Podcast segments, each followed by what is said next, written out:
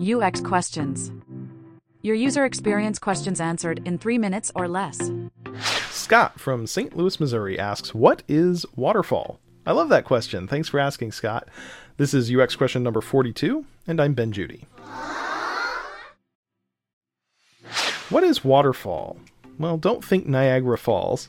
We're talking about a project management approach in which work is done in a linear sequence of phases. If you've ever seen a diagram of the double diamond model of UX design, discover, define, design, deliver, or any of its variants, that is a waterfall approach to design. Each phase of work acts as a gate or dependency for the phases further down the timeline.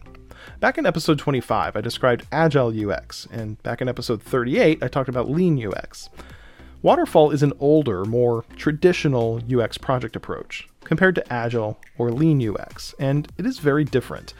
Agile and Lean are iterative processes in which you repeat tight loops of similar kinds of work research, design, testing, and so forth. Whereas in a strict waterfall approach, you do all the research, then you stop doing research and you create all the designs, then you stop designing and you test with users. With the rise of Agile, there's been a backlash against Waterfall to the point where it's blasphemy to even say the word. But let's not be dogmatic. There, these are just approaches to our work, and every approach has its pros and cons, so let's look at those. A waterfall approach affords a dedicated time frame to conduct user research and design complete experiences. Compared to how Agile is often practiced, Waterfall can be friendlier to UX people who need time to do their work holistically and focus on quality in the details. You can also estimate the scope of the UX work and measure progress more easily with Waterfall, since the entire project roadmap can be planned out.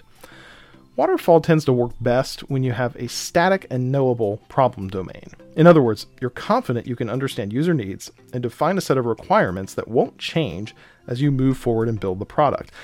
And this is the biggest con to Waterfall. With complex software, new technologies, or a rapidly changing marketplace, you can't predict the future and design for a high quality outcome six months or a year from now. Agile, in theory, allows you to sense and respond. But you don't need to choose between Agile and Waterfall. You can blend elements of both approaches. For example, you might establish an ongoing user research track of work, operating alongside your development team working in two week Agile sprints. With good collaboration and communication, you can avoid the trap of simplistic thinking about whether these methods are all good or all bad.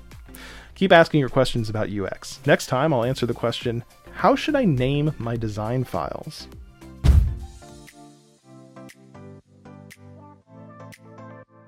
Hey, it's Ben Judy. Thanks for listening to another episode of UX Questions. If you like what you just heard, would you let others know about it? If you're watching on YouTube, click the share, like, and subscribe buttons. If you're listening to the audio podcast, share it with your friends and give us a five star rating and write a short review. Those shares, likes, subscribes, and reviews really make a difference. The bigger our audience grows, the more support comes in, the more questions I can answer, the more I can improve the quality of the show, and ultimately, the more we all learn and grow together. Why don't you take a few seconds right now? Share, like, subscribe, rate, review. Share our social media posts too. We're on LinkedIn, Instagram, and Twitter. Comment back on this episode and tag your friends and UX colleagues. If I've learned one thing about user experience over the course of my career, it's that there's always something new to learn, some new question to be answered. So keep those questions coming in and keep sharing UX questions. Your UX questions answered in three minutes or less.